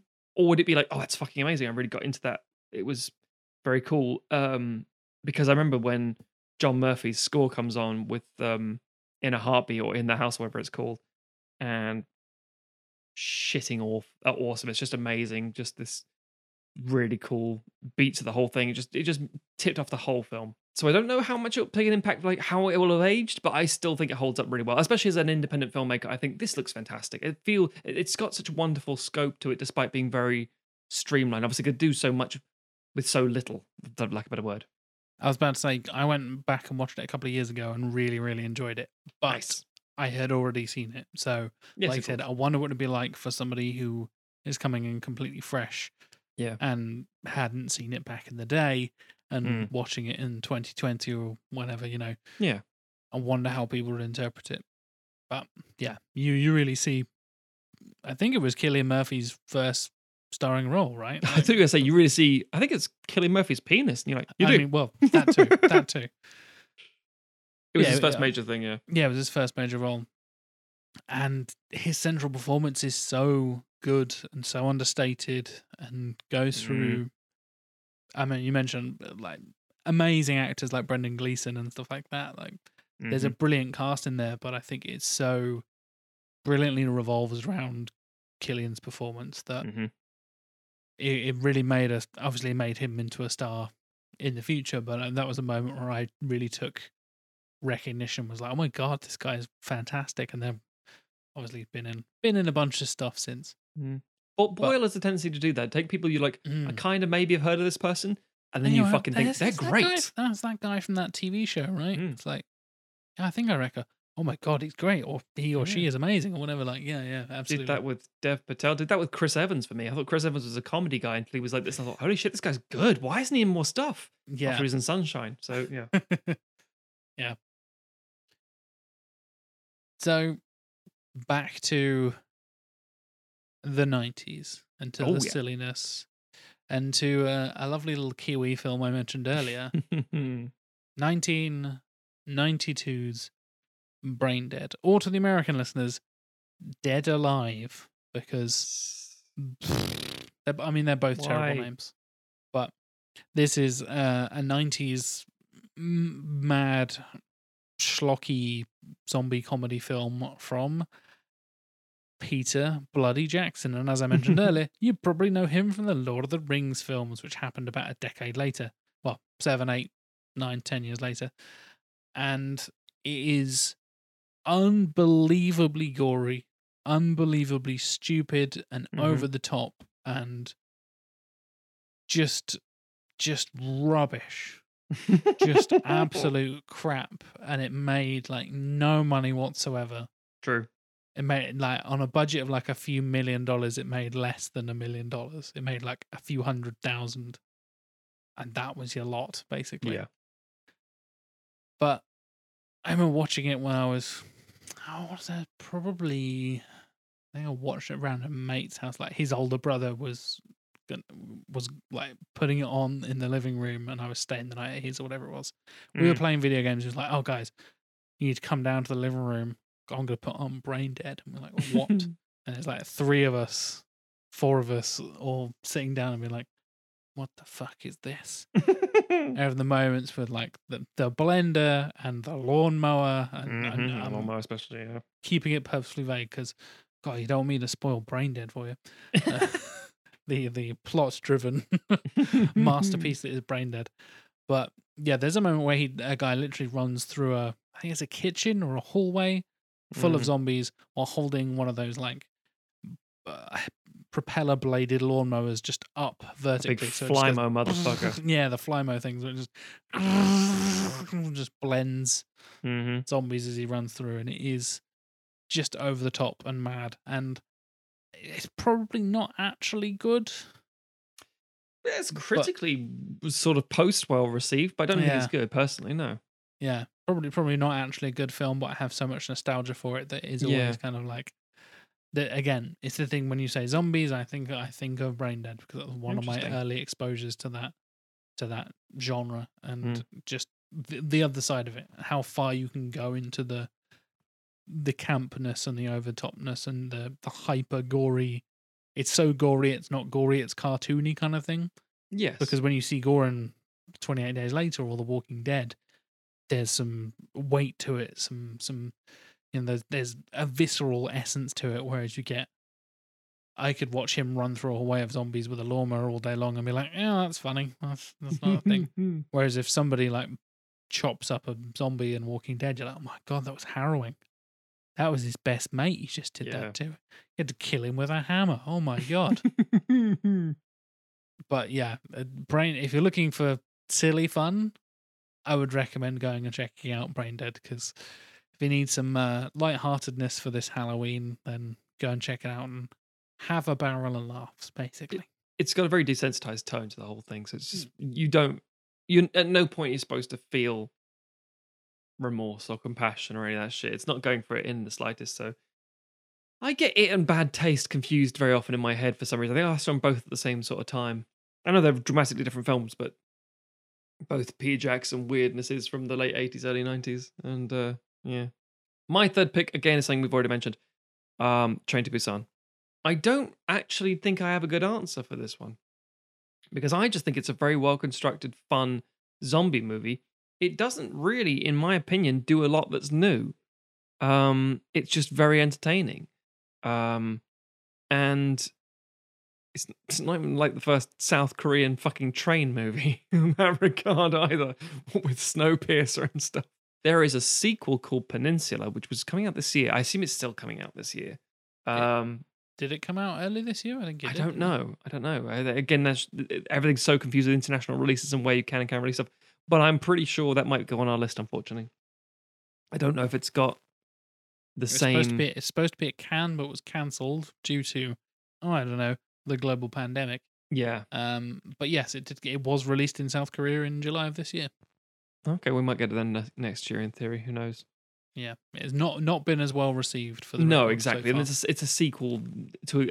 And actually, this is this is the perfect segue just to, to, to our conclusion here. And this is something I, I always sort of pick up on. This is something I credited um, The Walking Dead for, and why I thought it would do very well. Not the as well as it did, but very well to start with.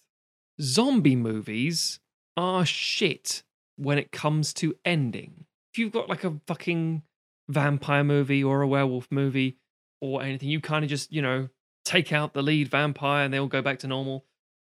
Or it's a love story like Bram Stoker's Dracula and it goes back and it's, oh, it's tragic ending, gothic horror. Yeah, yeah, yeah, fine, fine. Zombie movies are almost exclusively about something that's so widespread and so um so vast and irreversible an infection um that anything they do feels rushed. I genuinely struggle to think of a zombie movie that doesn't feel like it's got a rushed ending. As much as I hate to say it, except for Resident Evil movies, because those whole films feel like they're all over the fucking shop anyway, and they bin the canon in the first five minutes and then end with "My name is Alice" and I'm doing what the fuck ever. Um, but even the ones we've listed here, Night of the Living Dead, just kind of ends. Oh, okay. 28 days later. Oh, the just zombies got hungry and starved a bit. Okay. Train to Busan, they got there. it's like wonderful. Shaun of the Dead. Literally, as as in all Edgar Wright films, he describes it all to you in the first five minutes of the movie. They just wait for it to blow over the Winchester. It's all fine in the end. Um, this is the I do like the ending of of the Dawn of the Dead remake. It'll all be fine once we get to point B, i.e., a boat or whatever, and then you know, oh, we've landed on an island again. This will be fine. Oh no. Mhm. Um, they, they just they just stop. World War Z specifically had a fucking terrible ending because it just didn't know what to do with itself. And I think it's the nature of like you spend so long building momentum and tension and all this sort of stuff to show you how the world has changed. But as we are experiencing now in a global pandemic, shit doesn't just go back easily. And that's why, like, something like 28 Weeks Later, for example, should be really good and mostly is fine and quite entertaining, but it's not that great. And it's the nature of these movies are about contagions most of the time. Sometimes zombies are about curses, but whatever. So, how do you how do you end it? Do you find inverted commas a cure? Do you find a safe place to go hide and a new community or whatever? What's the landscape of the world like? What do you do? How how do you finish it? And I don't think a lot of zombie films really know. and I think they a lot of them run aground very quickly and go, "Oh, f- f- fucking! Oh, look, the miracle cure!" Yeah. And smallpox was completely wiped out in the seventies. There is no smallpox on Earth at all, and that's fascinating. But that took a long, long time, and it's boring in films. You have an end montage of people going door to door with like injections or some shit. That's a that's not as satisfying a conclusion. Yeah, I think you I think you run into a problem like that because an apocalypse is such a huge event. It's not fixed in 5 minutes. It's not solved overnight. It's not the kind Mm. of thing where oh, we've found the cure, now we just distribute it to the other looks at population counter 5 billion people. Like okay, with what infrastructure, with what transport, like depending on the state of the world at that time. Yeah. And even with, like I mentioned, The Last of Us earlier, which is not a zombie game strictly, but deals with a post apocalyptic infection and all this kind of stuff. in all but name, yeah. Exactly. Yeah. Yeah. It's, it's fungus, not zombies. That's different. Um, Mm. the first game you start on outbreak day and then it goes 20 years later you're like oh oh Mhm. okay so this is how society has settled into it and it's kind of what the walking dead was aiming to do because robert kirkman always Yes. described it as the zombie film that doesn't end you get to see the life of the survivors continuing and going on and like you said when they oh they get to the island or get to the boat or get to the chopper and then everything's fine you're like right but what what happens five minutes after that when they run Mhm. out of helicopter fuel and they have to stop on the top of the next helipad and that's covered in zombies and you're like Yeah. well yeah okay fine and one game i think that does that particularly well and unfortunately it did run into the whole it went on for too fucking long Mm. funnily enough is the walking dead the telltale series Oh, and I think the first season of that, focusing on Lee as the protagonist and uh, looking after Clementine, the the girl that he kind of becomes the guardian like father figure of, Yes. is a brilliant, perfect little snippet of a story to tell in a zombie world. It is not big picture stuff. It is, and It's and much- As much yeah. as we're complaining about The Walking Dead doing this, it's a story about the people, and the zombies are kind of the background. And obviously, that has a lot of consequences. Characters die, they get bitten, all this kind of stuff. You have to make decisions of, you know, do we? He's been bitten. Do we kill him now? Do we leave him to die by himself? All this kind of stuff. Clementine will remember this. Exactly, exactly. And the the Lee's story that is told throughout the first season is so like perfectly self-contained and you get the whole thing and you could happily stop there and I never need to see this world again. I'm content with how that is. But you just you are still left with the dangling threads of Clementine kind of wandering off into the distance and then spoiler alert, she's the protagonist for the following few seasons. So you are left with the the whole kind of like what happens when survivors grow up and all this kind of stuff. And she ages up in the same way that Ellie in The Last of Us does. She grows up and then takes on her own Sure. like younger ward, to use a Batman phrase. And yeah, you're kind of then stuck in that cycle again. But I don't think there's a way to do it that either hasn't been done or isn't kind of really contrived and clunky. And I mean, Yeah.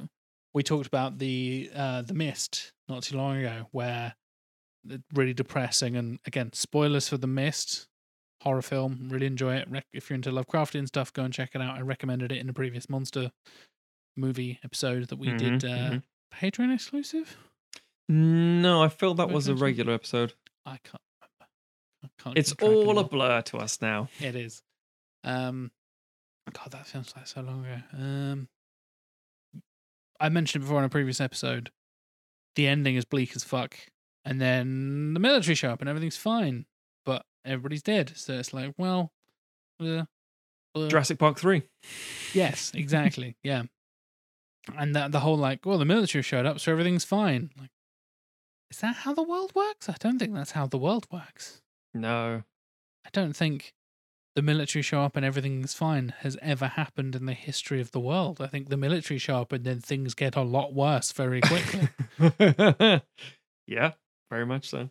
I would I would challenge you to a degree and say that there is definitely a way to do it. We just don't know what it is yet.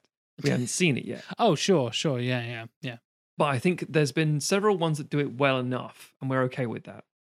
Um, I think for zombies, it feels like the long form is better suited.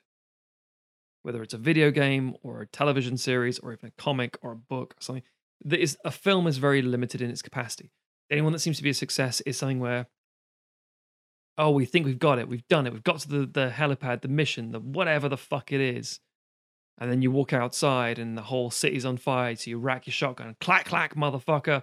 I'll see you in the sequel. And it's like, oh, Yeah. god damn it, Resident Evil. Every time. um, and, you know, every time you think you're over, like, oh, we did it. We got this T virus, yada, yada, yada, blah, blah, blah, Wesker. And then you're like, yeah, but now it's in the crows. Oh, shit. See you Hmm. next time. You know, it's shit like that. It's it's it's the episodic nature of it, the, the the sort of come back next week, the serialized mindset, and that's not necessarily a problem. Um, and every time there's like a variation, it, it's something that will draw you in and like, oh, actually, that ended really interestingly, and it's the open ended. Oh, what if, um, a Chris Nolan zombie film, perhaps. Um, that kind of you know makes you question everything you've seen before, and you want to go back and watch it again as opposed to Mhm. what comes next. Yeah. That's almost inconsequential but I think it's interesting to see the trends and the limitations of film when it comes to zombie films. And I think we're in I think we're in another mini resurgence at the minute. Um spurned on by uh, by the East, as I said, with the but with the Walking Dead ending, I think we're on the verge of something new again. I don't know what it will be. And I think in truth, the next zombie film is going to be a pandemic based thing because of what we're living through, because of artists and creative people, you know, channeling this shit into scripts. When we're talking about time travel films or Shakespeare adaptations or opening title sequences or whatever it is, people are like, I cannot believe you didn't mention this. And that happens a lot in the Discord. So if you do want some uh, quick firebacks on the on the episodes and discussions straight away afterwards, join the Discord because it's very good for that sort of stuff. And I'm often then there being like, wow, never even heard of that one. Thanks for the recommendation, which happens uh, more often than I care to admit. So, uh, yeah. But speaking of that, if you do have any recommendations for us, any things you feel like we've left out, you can hit us up on the Discord, you can hit us up on Twitter, you can hit us up by email, and on all the social medias, Facebook and Instagram included. We're sequelisers on everything. It's nice and easy.